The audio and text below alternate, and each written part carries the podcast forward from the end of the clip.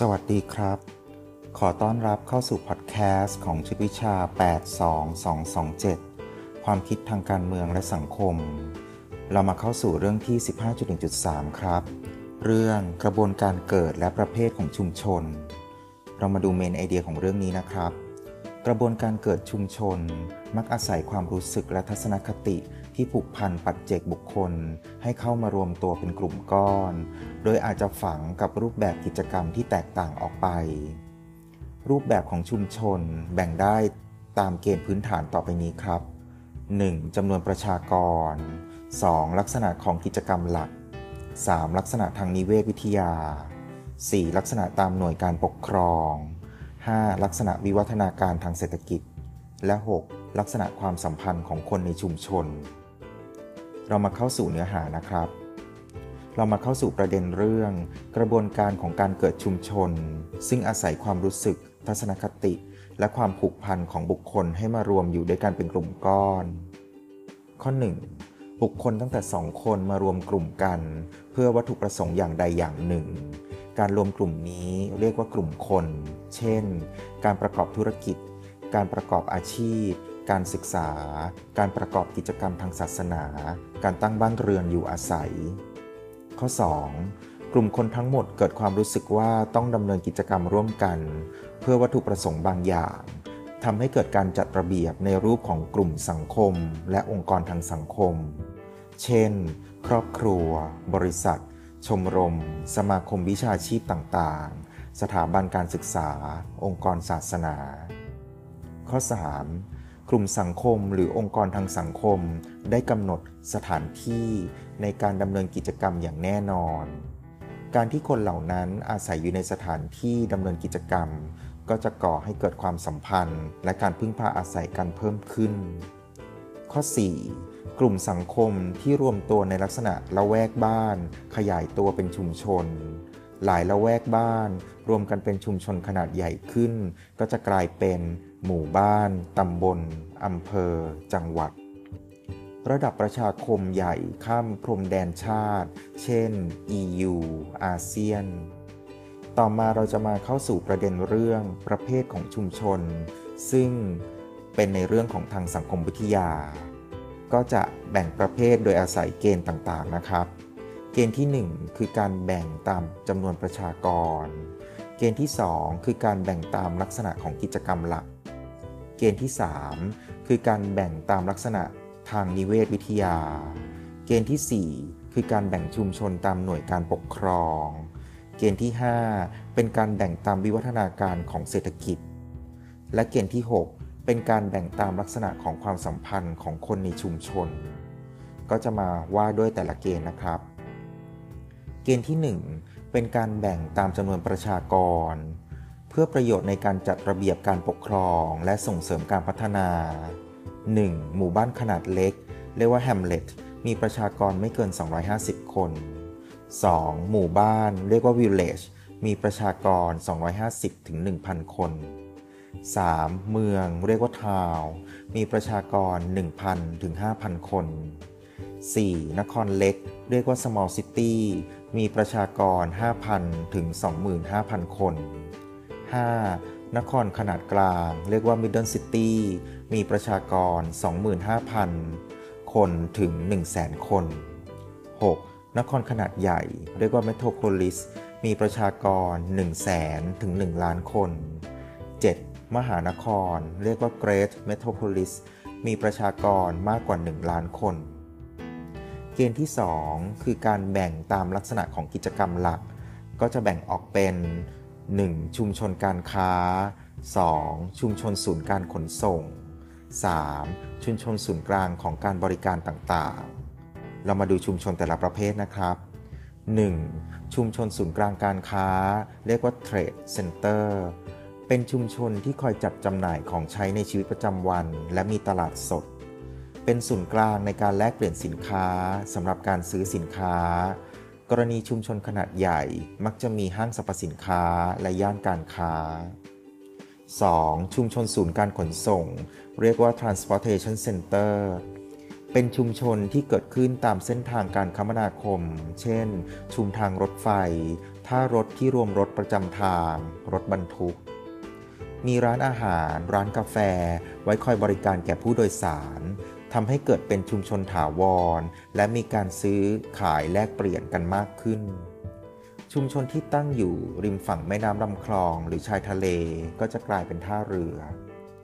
3. ชุมชนศูนย์กลางของการบริการต่างๆ เรียกว่า Service Center เป็นชุมชนที่เกิดจาก การที่คนมารวมตัวกันเพื่อให้บริการ เช่น ชุมชนที่เป็นแหล่งท่องเที่ยว ชุมชนที่เป็นที่ตั้งของหน่วยราชการ ชุมชนแต่ละแห่งอาจมีการให้บริการร่วมกันหลายประเภท เช่น เมืองใหญ่ มีบริการด้านการเมืองการปกครอง การศึกษา การสาธารณสุข แหล่งบันเทิง บางชุมชนมีลักษณะเฉพาะเช่น ชุมชนบริเวณชายแดน ชุมชนเมืองโบราณ สถานที่ตากอากาศ เมืองที่เป็นแหล่งการพนันก็จะมีบริการดึงดูดนักท่องเที่ยว เช่น ธุรกิจโรงแรม บ่อนการพนัน ไนท์คลับ โรงภาพยนตร์ ชุมชนทั้ง 3 ประเภท ไม่ได้มีหน้าที่เพียงอย่างเดียว อาจมีกิจกรรมอื่นปะปนอยู่ด้วย ชุมชนในกรุงเทพมีกิจกรรมทุกประเภทที่ใกล้เคียงกัน การแบ่งประเภทของชุมชน พิจารณากิจกรรมหลักที่เป็นจุดเด่นของชุมชน เกณฑ์ที่ 3 คือการแบ่งตามลักษณะทางนิเวศวิทยา ก็จะแบ่งออกเป็น 4 ชุมชนครับ คือชุมชนบริการขั้นต้น 2. ชุมชนจำหน่าย และชุมชนทางการค้า 3. ชุมชนอุตสาหกรรม และ 4. ชุมชนพิเศษ เรามาดูลักษณะของชุมชนแต่แต่ละประเภทครับ 1. ชุมชนบริการขั้นต้น เป็นชุมชนขนาดเล็กที่ทำหน้าที่ผลิตสินค้าในรูปแบบวัตถุดิบ เช่น ชุมชนกสิกรรม เหมืองแร่ โรงเรื่อย ประมง 2. ชุมชนจำหน่าย ชุมชนการค้า เป็นศูนย์กลางการค้า จำหน่ายวัตถุดิบที่ได้รับมา และจำหน่ายให้ชุมชนขั้นต้น 3. ชุมชนอุตสาหกรรม เป็นอุตสาหกรรมขนาดย่อย และอุตสาหกรรมขนาดใหญ่ มีการพัฒนาอุตสาหกรรมที่เด่นชัดอย่างน้อยหนึ่งแห่ง มีการจำหน่ายผลผลิตสูง 4. ชุมชนพิเศษ ไม่มีลักษณะทางเศรษฐกิจที่แน่นอน และไม่มีหน้าที่พิเศษในการผลิตหรือจำหน่ายผลผลิต เช่น ศูนย์กลางศูนย์การศึกษา ศูนย์ที่พักตักอากาศ ศูนย์กลางทางการเมือง เกณฑ์ที่ 4 คือการแบ่งชุมชนตามหน่วยการปกครอง ซึ่งพิจารณาจากความเหมาะสมในการปกครอง ข้อ 1. การปกครองส่วนกลางก็คือกระทรวงทบวงกรม 2. การปกครองส่วนภูมิภาค คือหมู่บ้าน ตำบล อำเภอ จังหวัด 3. การปกครองท้องถิ่น คือ องค์การบริหารส่วนตำบล องค์การบริหารส่วนจังหวัด สุขาพิบาล เทศบาล ซึ่งประกอบด้วยเทศบาลตำบล เทศบาลเมือง เทศบาลนคร เมืองพัทยา และกรุงเทพมหานคร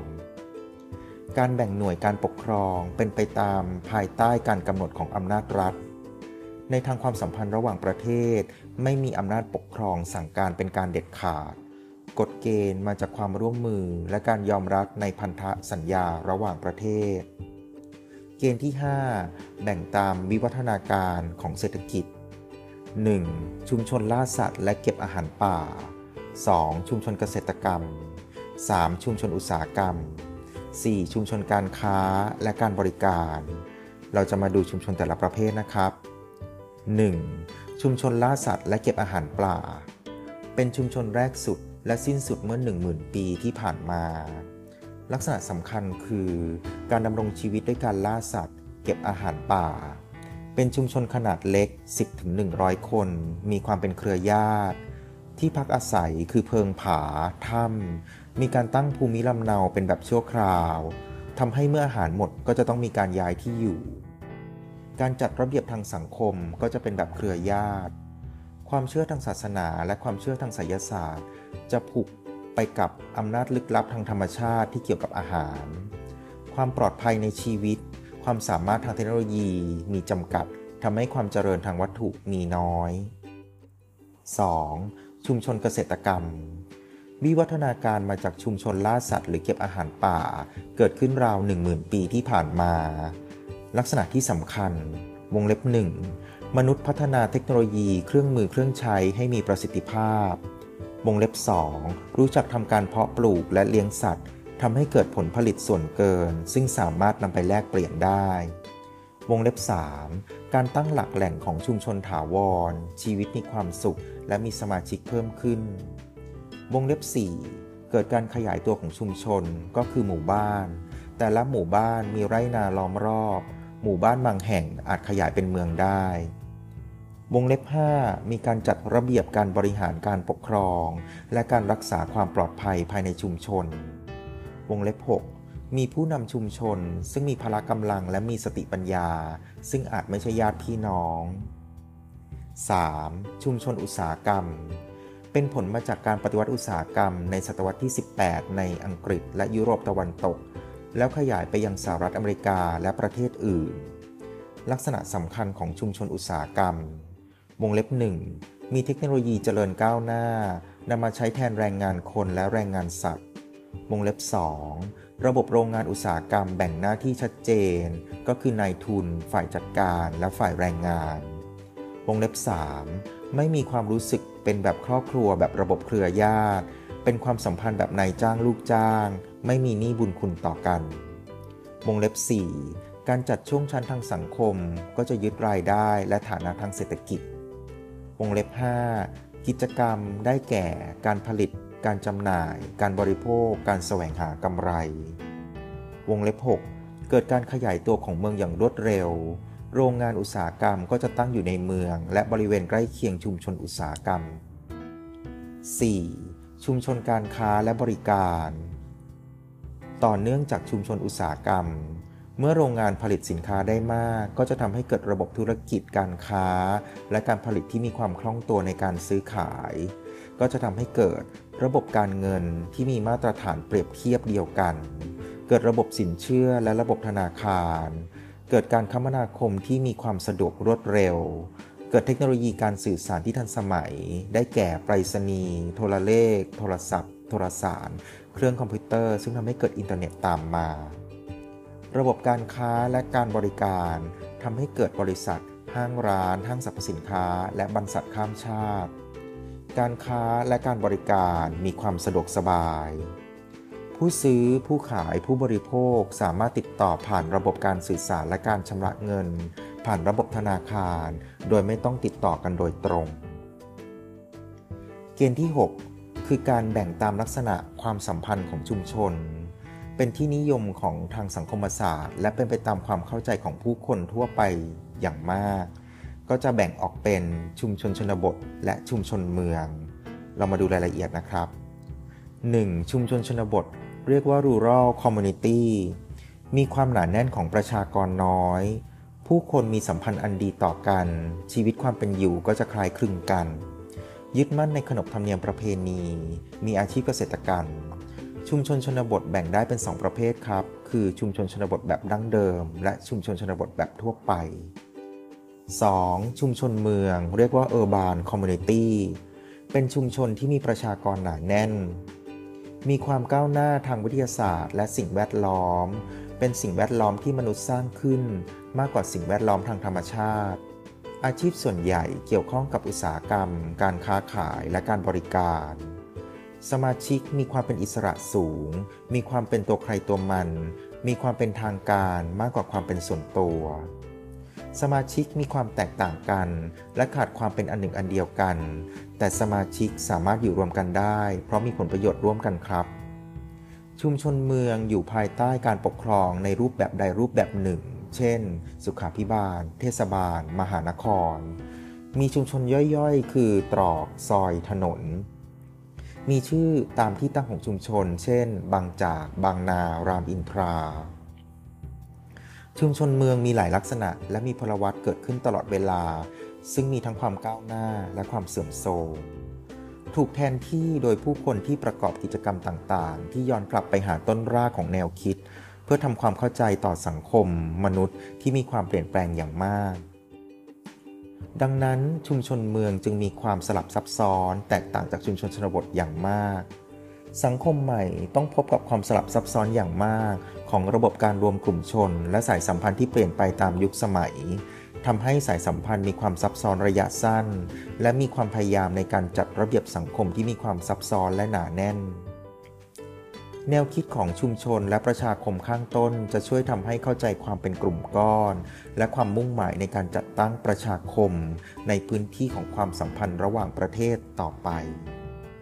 ก็เป็นอันจบเรื่องที่ 15.1.3 เรื่องกระบวนการเกิดและประเภทของชุมชน ขอบคุณครับ สวัสดีครับ